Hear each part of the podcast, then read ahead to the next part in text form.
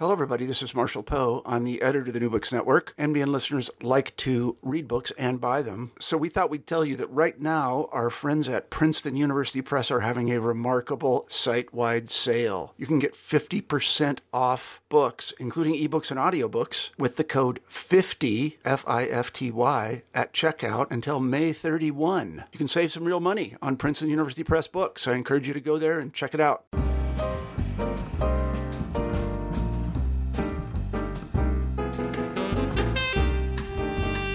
Hello, this is Jim Stein, your host for New Books in Mathematics. Our guest today is Al Posamentier, who is a co author of Math Makers The Lives and Works of 50 Famous Mathematicians. This charming book is more than just mathematics, because mathematicians are not just makers of mathematics. They are human beings whose life stories are often not just entertaining, but are sometimes interwoven with important historical events. Of course, you get the math in this book, but I would have read this book just for the fascinating anecdotes. Al, welcome to the show. Thank you. Um, Al, what motivated you to write this book? Well, uh, it was a combination of things. Uh, first of all, it's interesting when you talk about some of these uh, brilliant mathematicians from the past and how unusual their lives were and how unusual what they came up with was. And I thought it would be interesting to give another form of life to mathematics, which is something I've been trying to do now for the past 20 years, where we find topics that would be of interest to the general audience to somehow make them realize that mathematics is more than what we just learned in school. You know, when you you may remember that when you first contacted me about this book, I was dubious because I don't like to read biographies. But this is different, and I think readers will appreciate the fact that each biography can be read in a short period of time. For me, hitting the highlights of each person's life and achievements is much more readable than an entire book devoted to a single person. Also, in reading this book, you're essentially getting a history of mathematics.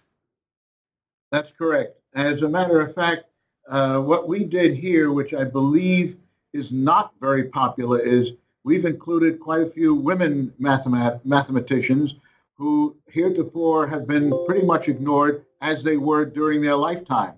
Um, and uh, they, their stories are also quite unusual, uh, as we'll find out as we go through some of them. Yeah, and that's one of the things that I appreciated about your book. You have, you know, you not only have women, but you have people from other cultures, and we'll get to them in uh, we'll get to them in time. But one of the problems that you must have faced was it must have been incredibly hard to decide who's in and who's out. Of course, there's a certain amount of subjectivity in any top 50 list, but did you have criteria to help you decide? Well, actually, we made a decision. With, first, we, we had quite a few more than the 50. And then we had to narrow it down to the required 50 that the publisher accepted. And uh, as it is, the book is quite long, which is good. But what we did was to take those mathematicians who had an effect on the mathematics that we learn today, rather than just to go after those folks who came up with these um, very um, uh, difficult to follow areas of mathematics that the general readership wouldn't understand. There are certainly some of those there, but what we tried to do is to uh, talk about their life, their lifestyle, the unusualness of their life, and I can tell you just about every single one of them was unusual because if I could be a little blunt about it, anybody who is as brilliant as those folks that we have selected for this cannot have lived a normal social life as we, as most people know it. And because you can't think the way a normal person thinks and still come up with these outrageously incredible discoveries. So we began with Thales, who is probably responsible in most part for the geometry that we talk about in the high school course.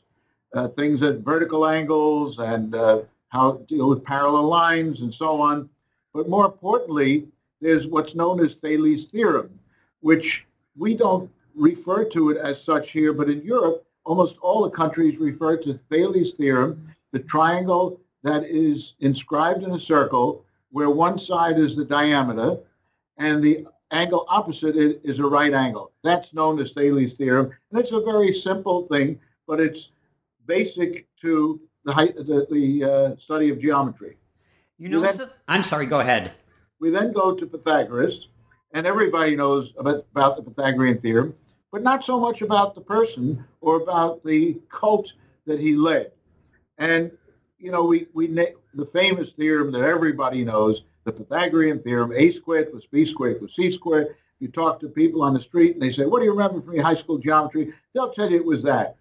And yet, if in the last hundred years or more, we found that he was not necessarily the first one to come up with that relationship of a right triangle. That the Chinese knew it, and other uh, old cultures outside of the European uh, circle did already know it. But because we are so, um, I guess, uh, caught up in the United States and European background, it seems not have been uh, the case. A perfect example of that is we talk about calculus, and calculus supposedly was discovered by Newton and Leibniz simultaneously. As a matter of fact, I once in the British Museum read a correspondence between the two gentlemen because it was in their uh, library there, and uh, they, they, they argued who came up with what and so on.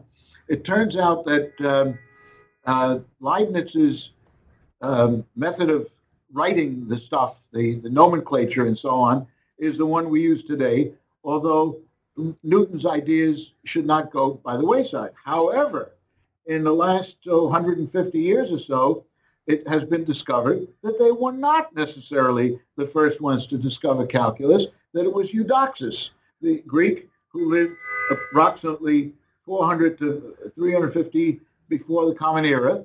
And he had a thing called exhaustion, which was very, very similar to the notion of calculus as we know it today. So he doesn't get credit for it. We still refer to Newton and Leibniz, and we're not sure who did what. It's been uh, controversy for a long time. And so rather than to spend much time with Archimedes, everybody knows about him, we went on to uh, Eratosthenes. Now, Eratosthenes did something very interesting. He measured the size of the Earth. And he did it in such a simple way that a high school student in the first semester of, of, of geometry would be able to understand what he did by just using a shadow of a pole set up at Alexandria, and then moved a, bit further away to see what the shadow angle was and distance and so on. And he was able to get the uh, size of the, the circumference of the sphere, the Earth sphere, very, very close to correct. We then went on to someone, and again, we're still in the ancient days, so to speak, uh, you know, 2,000 years ago or so. Uh, we talked about uh, um, people like, uh, let's say, uh, Diophantus of Alexandria, who came up with a way of, or, or dealt with solving problems where the only acceptable results were integers. And that's, we have Diophantine equations today, which we study and deal with, where only integers and integer solutions are uh, uh, accepted. Um, and so we go right down the line, and then we get to, finally we get into Europe. Where the place to start in Europe, I hate to say it because it's pretty far down the road, was with Leonardo Pisano, who was better known today as Fibonacci. Now, what made him so special?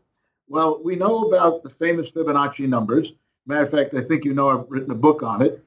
And uh, the Fibonacci numbers are everywhere in our existence, from the, the, the spirals on a pineapple or on a pine cone to the way the branches of a tree are ordered to uh, uh, the stock market. I hate to say it that way because right now we're not in a very good stock market change. Um, and so uh, it's, it's everywhere. However, what really is interesting is that Fibonacci wrote a book called Liber Abaci, in 1202. And the first sentence of the book, he indicates that he came across these Indian numbers, 987654321, and also this thing called the Zephyr, which we call zero today. And that was the first time in history of the European continent that these numerals were ever shown. It took 50 to 100 years before they actually caught on, but it's fascinating to see where it actually began. Now, how did he get it? As a kid, he worked on the African coast because his father was a tax collector from Pisa. And uh, he hung around with some Arabs down there who were doing mathematics using these Indian numbers. So since he got them from Arabia and they're from India, we refer to them as the Hindu-Arabic numerals. And that's where that came from. It's fascinating. He also is the one who came up with the fraction bar when we draw a fraction one half, that, that line. And he's in a number of other things for which he doesn't really get much credit, but it is an important aspect. So we went right there. Now, once we have the numbers, we look at John Napier, the Scottish mathematician, who we credit as having one of the first calculators, if I can use that. We, we call Napier's rods. These were rods with numbers on them, and he slid them in a certain way. You might, you could say it was a forerunner to some extent of a slide rule. Yeah, that's what that's what hit me. Right. And so we went down the line. We did talk about Kepler. Now, Johannes Kepler, German mathematician, lived around the uh, late uh, 1500s, early 1600s, and he is has came up with three laws which are absolutely astonishing. He came up with laws of how the planets travel in a elliptical path and what that the, the three properties of those of the paths. And and it's just incredible that he came up with this. And the, the truth of the matter is he did this with observations with a very i'll use the word primitive telescope. And it was maybe about 25 years ago or so it was it was written up in the time, new york times where someone found his calculations and that he made a few quote unquote corrections. In other words, he saw he fudged the, the data. He, exactly. He fudged the data, but he was right to do it because his machinery, so to speak, wasn't that accurate.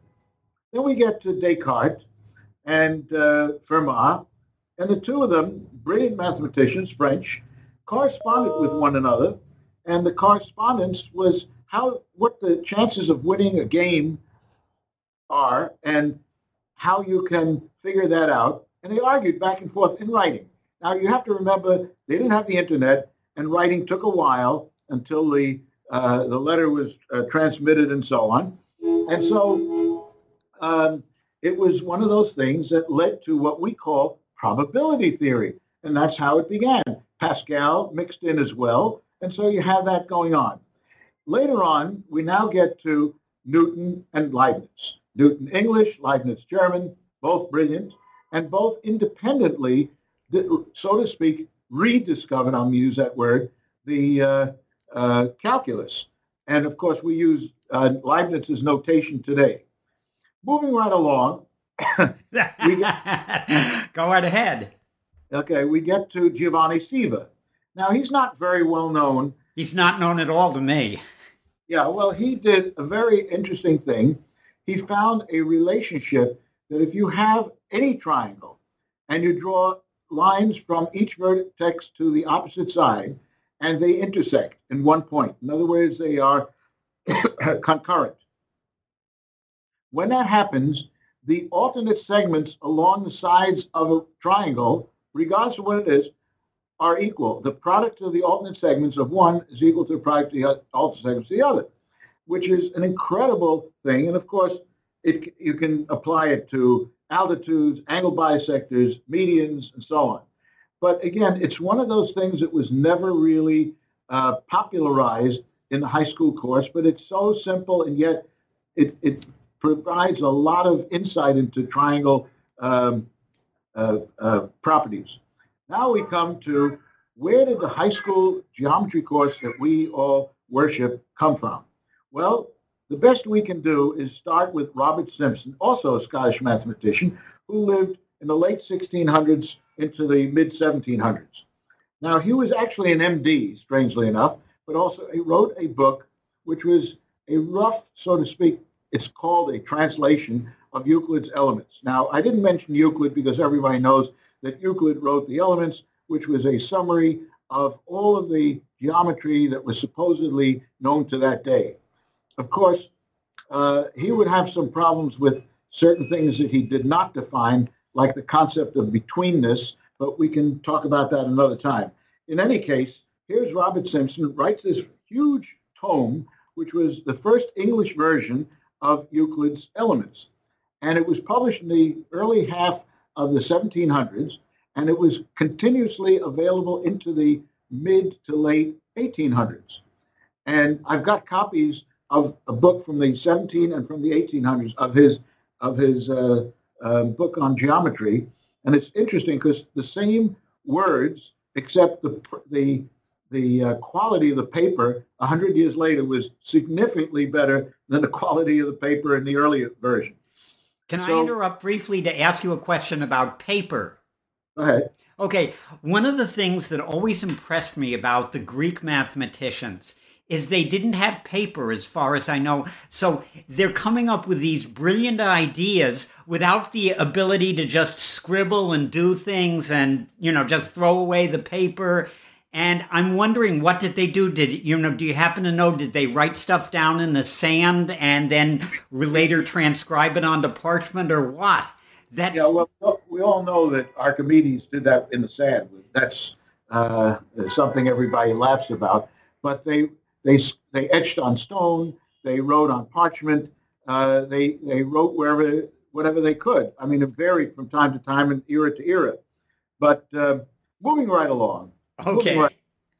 Uh, there are times when a um, mathematician was not famous for anything except one thing, and that's the famous Goldbach conjecture, which is an interesting relationship with prime numbers. I won't go into it just now, but it's a very, very simple thing. And he is known for one thing and one thing only, and that's this conjecture, which to this day has not been proved. The interesting thing there is that in many fields, and I'm being a little bit brutal here, there are people who have become famous for one thing they did largely, like um, um, Bizet wrote Carmen. He did other things too, which are good, but if it weren't for Carmen, we wouldn't know about it. Uh, Salinger wrote Catcher in the Rye. Uh, that made him famous. Uh, you know, they're, they're, it, it's just an interesting feature. Uh, Engelbert Humperdinck wrote Hansel and Gretel. If he hadn't done that, we'd never know who he was today. So, I mean, this is a, an example here in mathematics where Christian Goldbach came to a very, very simple thing and wrote mathematicians asking them, hey, can you tell me if this is correct and can you prove it? And no one has to this day ever proved it and this is we're talking now from the uh, early 1700s. Now we get to an amazing mathematician, Leonhard Euler. Leonhard Euler, Swiss mathematician, who spent a bit of time in Berlin, a bit of time in Moscow, but it is well known that he has written more than any other mathematician in history. Now, here comes the kicker. He, as a child, was blind in one eye. But that didn't stop him. He wrote well. He saw what he did and so on. In his in the middle of his lifespan, he lost sight of his other eye. He was now virtually blind. And it is said that he wrote more while he was blind than when he was able to see. And the question is now, how the hell could he write when he couldn't see what he wrote? He dictated. And now if you think about it and you deal with the mathematics that he did and you um, uh, you, you, wonder about it, you say to yourself, how could he dictate something that would have been 10 steps, 20 steps? His memory was so phenomenal that he was able to remember everything he wrote and go right along. That's just fantastic. Yeah, and now we, we can, let's talk about a woman now. We have Maria uh, Gaetana Agnesi, Agnesi. And uh, here's a woman who lived in the early 1700s, 1718 to 1799, so most of the 1700s. And she's remembered largely for a cubic curve, which is known in Italian as the Versia, and it is very close to the word veriskia, and which means in the curve, uh, means which of Agnesi is how we refer to it, because the word is so close to the word of which. And so the curve today is known as the Witch of Agnesi. Now, what makes this unusual is she so impressed Pope Benedict XIV that he provided her a professorship at the University of Bologna, which we know is the oldest university in Europe. And well, you may what, have known that, but very few of our listeners probably do. Okay. Well, it's quite amazing that this happened because women were not allowed to even walk into a university. Um, moving along, uh, we get to someone like uh, Lorenzo Mascheroni. Now, what makes this guy interesting is he came up with a scheme for doing constructions using only a straight edge. Now, if we can recall back to our days in high school, we did geometric constructions with a pair of compasses and a straight edge or a ruler. And there were various things we could do, and there are certain things we couldn't do. For example, it was not possible to trisect an angle, a general angle, with just those two tools. But you could do a lot of things with them. However, this guy, Mascheroni, proved that you can do all the constructions with a straight edge and comp- uh, with a straight edge alone, and you don't need the compasses. Then you say, well, how did he draw a circle? Well, he was able to. Um, no, I'm sorry, uh, wrong way. He did with the compasses and not with the uh, straight edge. My error. With the compasses, he draw a circle, but he had no way of drawing a line. Well, how did he get a line when you couldn't? We didn't have a straight edge because using the compasses, he was able to get as many points as he wanted to be collinear, in other words, lying on the same line. So virtually, he could have created a line with enough points. And so he's famous for that. However, here comes a, a, something that's very interesting, and that is that about 100 some odd years ago, someone found a book by a fellow by the name of George Mohr, M-O-H-R, a Danish mathematician who came up with the same thing 100 years before Mascheroni. And you say, well, why do we refer to today as the Mascheroni constructions? Well, we do because that's the habit, but it should be called the Mohr constructions, although it is well known, or we've so so far someone has researched it that Mascheroni did not know about Mohr's work, so he did independently. So we can give him credit for that. A similar thing uh, happened also with Robert Simson, we spoke about before, the supposed father of geometry. Um, he um, came up, uh, is credited with a famous theorem called Simson's theorem, and he did not discover it because it was discovered after he died by somebody else, by a fellow named Wallace. So again, this, these misnomers occur, and we leave it the way it was popular and not necessarily correct. Um, we get to Sophie Germain, another woman.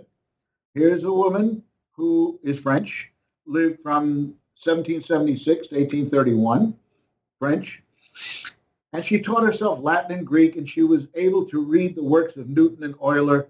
Yet her mother discouraged her from studying mathematics, but eventually she relented.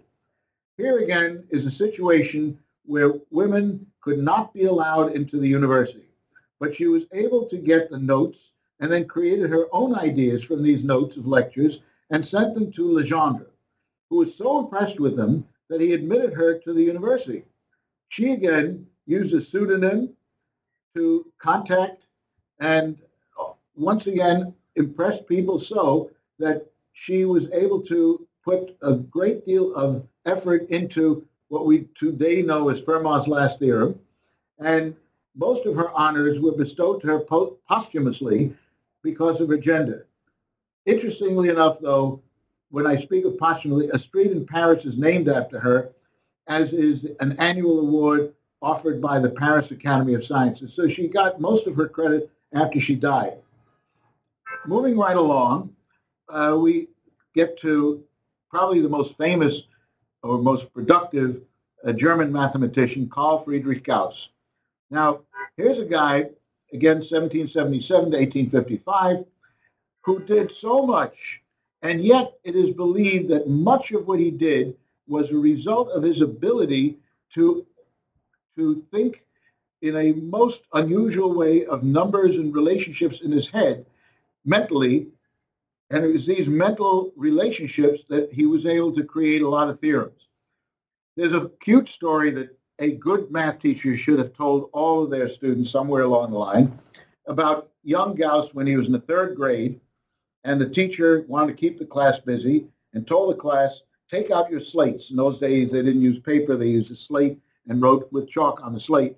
Take out your slates, and I want you all to add the numbers from 1 to 100, and don't talk because I've got to do something at my desk. And before the teacher finished the sentence, little Gauss raised his hand, and the teacher said, now keep quiet, Carl, and just sit there. And he sat there for about an hour till most of the others were finished.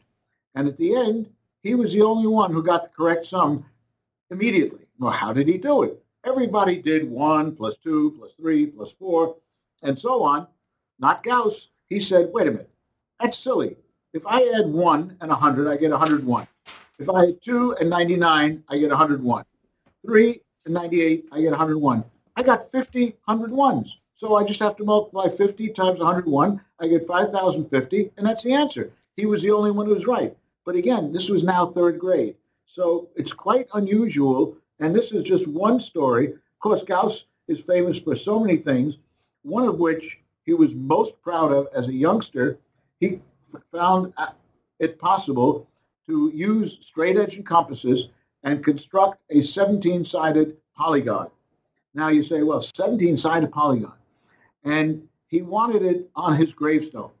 Well, people said, you can't do a 17-sided polygon because it'll look like a circle with 17 dots on it when you have so many sides.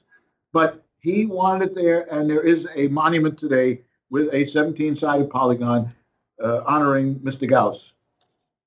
Well, I'm happy to know. Uh, I'm happy that I would get classified as a good math teacher by you because I tell that story in every class to which I'm asking them to learn the sum of the integers from 1 through n. Well, you must be, I can tell. the next one is Charles Babbage. Now, Charles Babbage is uh, not too well known, but we should honor him because he is the first one, uh, by some measure anyway, to have constructed a calculating machine. However, it was a difference calculator, or a difference machine as he called it, and it was kind of limited what it could do, but it was a mechanical machine that would subtract numbers.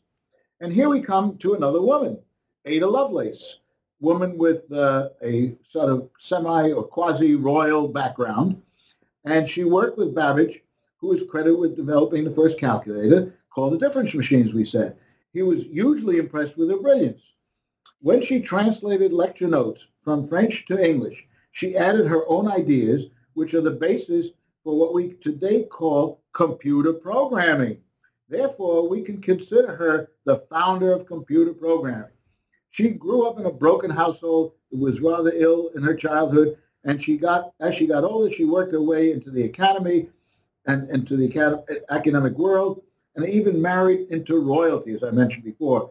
She was both attractive and smart and made a big hit at the time when women were not even allowed to do anything beyond household work. So here's one, Ada Lovelace. We move along. Here's a crazy story. And this is one that I love to tell people when they just say, well, what did you write about in this book? Évariste Galois, French mathematician. He uh, was born 1811 and died 1832. You can see he did not live very long.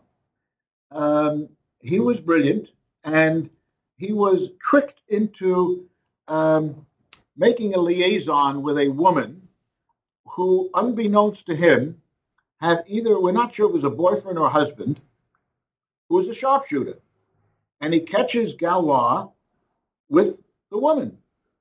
And he tells him, as they did in those days, my honor is such that tomorrow we must meet for a duel.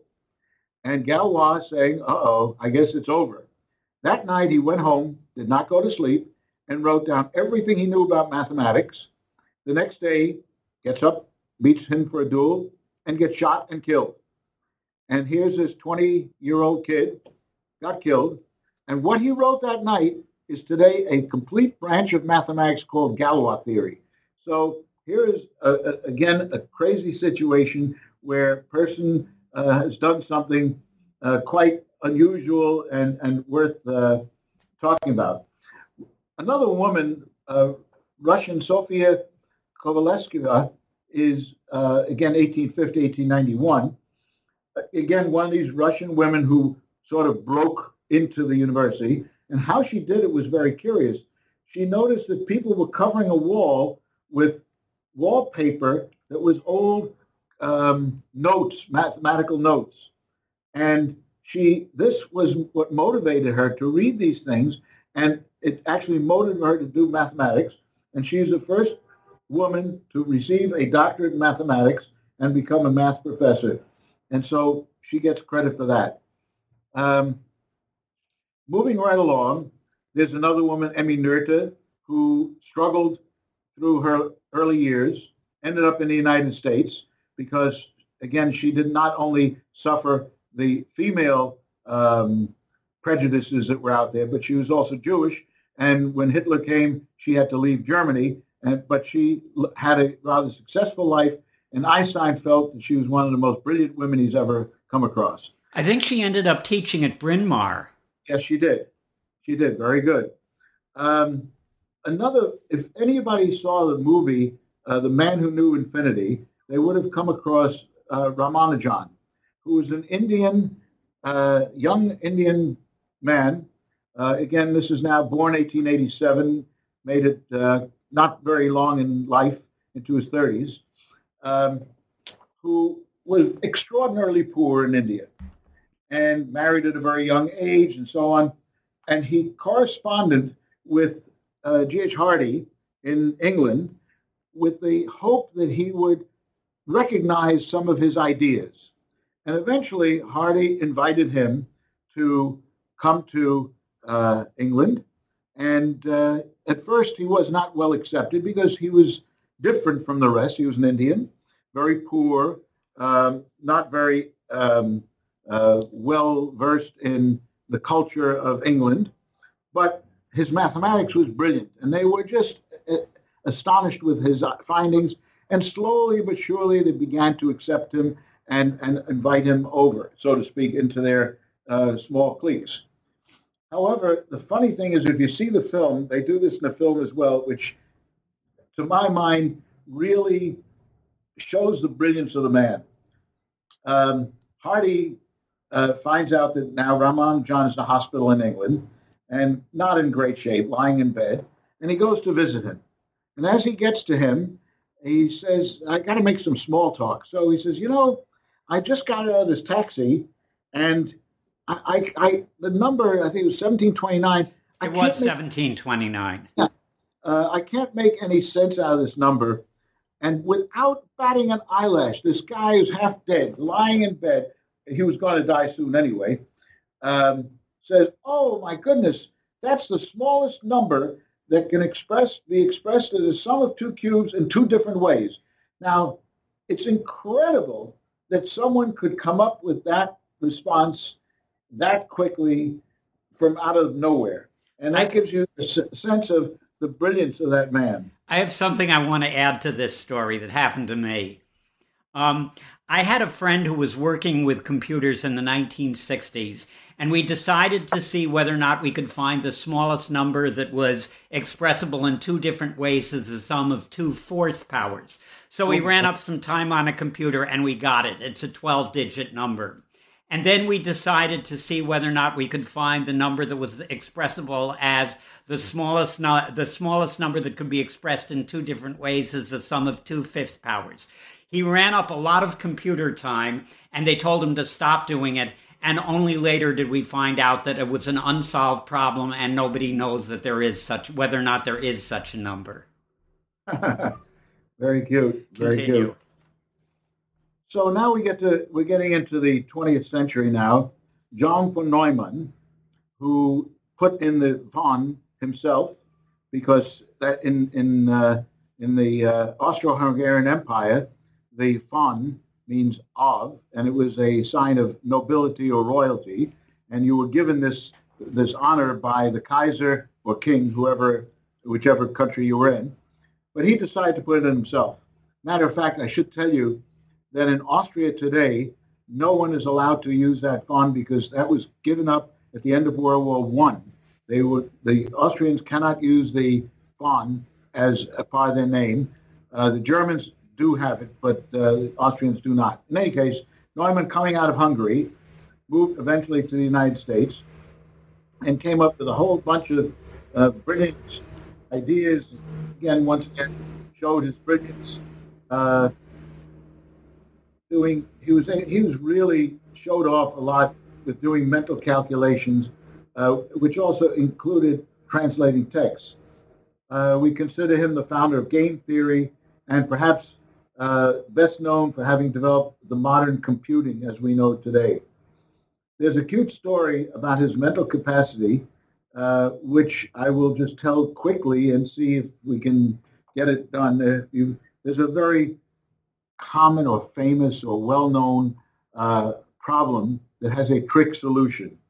Now, I, if your listeners can recall, in elementary algebra, they did these uniform motion problems where they learn that rate times time equals distance. So if you know the per, person's rate and the time they're traveling, you can find out how far they went. And the problem is that you have two trains traveling towards each other about to crash. But as they're traveling towards each other, there's a little bee, a buzzing bee, that's much faster than the trains and flies from one train to the next, back to the first train, back and back and back and back until the two trains meet and the, and the bee gets crushed. And the question is, how far did the bee travel before it got killed? And you know where they started from and so on. And what per, a person does if they know the trick, the trick is not to figure out the actual pieces of distance because that would be incredible. But what a person does is say, okay, it took so and so long for the trains to uh, to touch, to collapse, and it uh, uh, and the speed they were going at we can also tell. So we know the speed of the bee, and so the speed times the time will give us how far it traveled. Now, he was given when uh, von Neumann was given that problem, he came up with the answer just as quickly as anyone would come up with it. And I said, well, did you, how did you know the trick? Someone said, what trick are you talking about? Well, how did you, don't you, you know, how did you do the problem? He says, I figured out each of the little travels that the bee made instantly, which is an incredible task. I mean, it, it's almost, you know, even a computer would struggle with that. And he did it in his head. So it's just one example. Um, he was, uh, again, uh, one of these brilliant people who has the capability of doing these calculations in his head. We're getting into the modern era. We get Alan Turing, um, also a film made about him, where he's the guy who broke the German, the Nazi codes and uh, allowed us to uh, abbreviate the World War II, so to speak. Uh, we get to uh, another, I have to say this, unusual mathematician called Paul Erdős, a Hungarian mathematician, 1913 to 1996. So he's a rather uh, recent uh, person. But this is one of the most unusual lives you can imagine. Again, he was Hungarian, moved to the United States when uh, Jews were not allowed to uh, flourish in Hungary during World War II. And uh, he was he never had a home. He lived nowhere. He had no address. He had a suitcase, and he lived one week with this mathematician, two weeks with this university, another week or two with this mathematician. Someone once counted up he lived with 500 mathematicians or places in his life of 80 some odd years, and he wrote 1,500 papers. Now the cute thing in uh, mathematical circles today is that he was so brilliant and so uh, well known that people say having written an article with Mr. Erdős is, is a real honor. So today, if you've written an article with Dr. Erdős, you're given an Erdős number of one. If you've written an article with someone who wrote an article with Dr. Erdős, you got an Erdős number of two. And so it goes that you got Erdős number three, four, and so on. In other words, he's become so famous. There's actually a directory somewhere of no, people who I'm, have all the Erdős numbers, and I have an Erdős number of two. Oh, you're better than I am. I have an Erdős number three. So does my wife. okay, well, it shows you. I I'm didn't know the... better. Just know more. Pe- I just know the right people. That's right. I, I one didn't. of whom is you. Oh yeah, right. um, the next one, and I guess I more or less conclude. I have a couple more, but the one that I have a personal interest in is Herbert Hauptman. Herbert Hauptman was the first mathematician to know to win the Nobel Prize. Now, of course, we know we not we don't know why, but we do know there is no prize in mathematics in the Nobel uh, uh, uh, uh realm. However, he solved a 40-year-old problem in chemistry, and the story is very interesting. And I'll just take five, two or three minutes to tell you the story. Uh, after he served in World War II as a, in the meteorology area in, the Navy, uh, came out and worked in Washington in the uh, research labs there, National Research Lab, and he bumped into or ended up working with Jerome Karle. Now, both of these guys graduated City College of New York in 1937. One was a math major, obviously, Hauptman, who won all the awards in mathematics, and the other one was a chemist major, chemistry major and they worked together. And uh, Hauptman, and I knew him very well because we wrote a few books together, um, the nicest human being you'll ever meet. He died several years ago um, in, in 2011 at age 94, but uh, um, it worked until the end. Nice guy, super nice guy, and very generous. Now, how uh, the, this is something, and I well, I can say it. What the heck? It's not a uh, I, I, got this from Hauptman's wife. Um, there's never been a Nobel laureate who was not first a member of the National Academy of Sciences. So Karle and, and Hauptman had done this work, and it was constantly being uh, nominated for the Nobel Prize in chemistry. And Karle, knowing this, tried to get his wife into the National Academy of Sciences as he was already in there, which he did, and uh, did, and and try to, according to Hauptman's wife, blocked her from getting in there because he's a mathematician, not a chemist, and so he was hoping that when the Nobel Prize was awarded for the work they did, and I'll tell you what that was in a moment. It was in crystallography. Um, it was actually a method that's still used today when um, antibiotics and so on have to be created by pharmaceutical corporations. They use his technique to do it. Um, but anyway, um, he um, figured that he and his wife, Karle and his wife, were going to get the prize because they're there. The, the work is being uh, constantly uh, nominated. And it turns out that in 1985, the Nobel Prize was awarded to the work they did to Hauptman and Karle and not to the wife. And uh, uh, it's amazing, according to Edie Hauptman, his wife, how fast the National Academy of Sciences called her and said, we want to have you as a member. We want to have you as a hmm. member. So, uh, so he then began uh, became a member.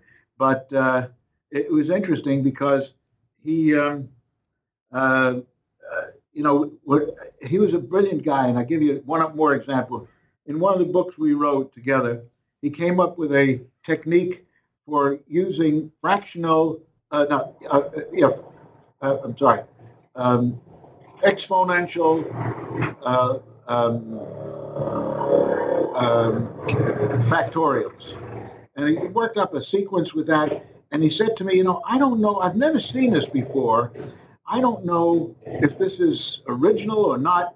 So I called a a friend who is, I don't know if he's still alive, at the University of Wisconsin to ask him if, who is an expert in algebra, if he's ever seen this before, because I hadn't.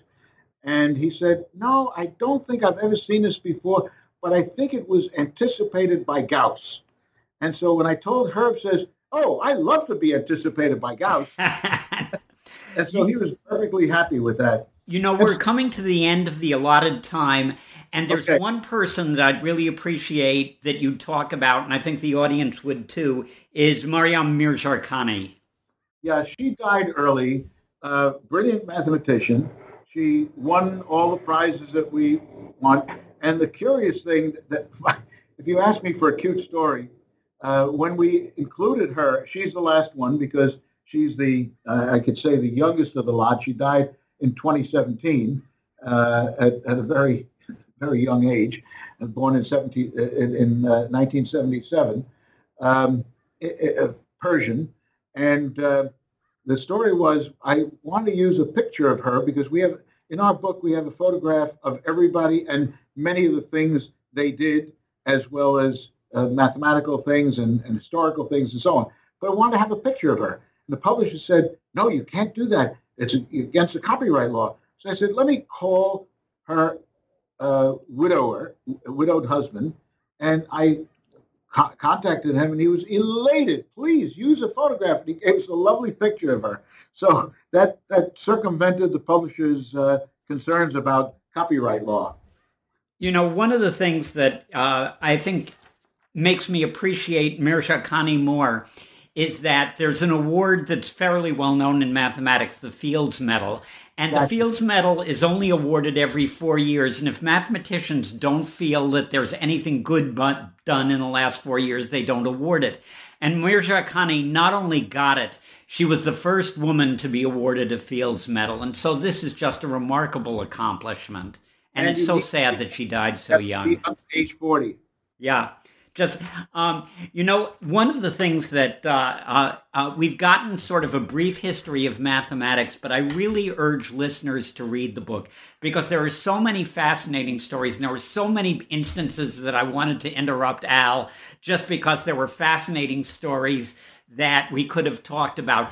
But maybe it's better that I didn't because that way, if you want to see the fascinating stories, read the book because some of the mathematicians had lives that you absolutely would not believe. And they're in the book. And as I say, one of the things that I really loved about the book is that.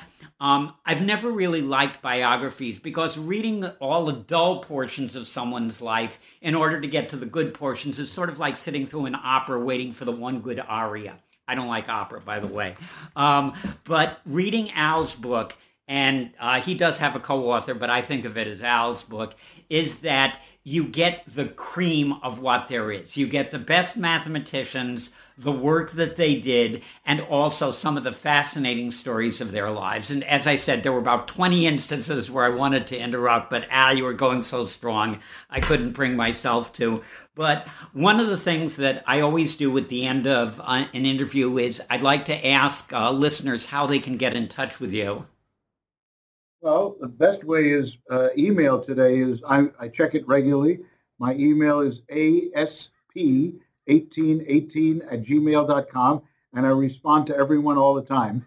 Matter of fact, someone just wrote me they found a typographical error. A half a zero was cut off by in the printing process. So, but I will say one thing: you, the my co-author Christian Spreitzer, brilliant young man and I always love to give young people an opportunity to publish because it's not easy to break into the publishing world today.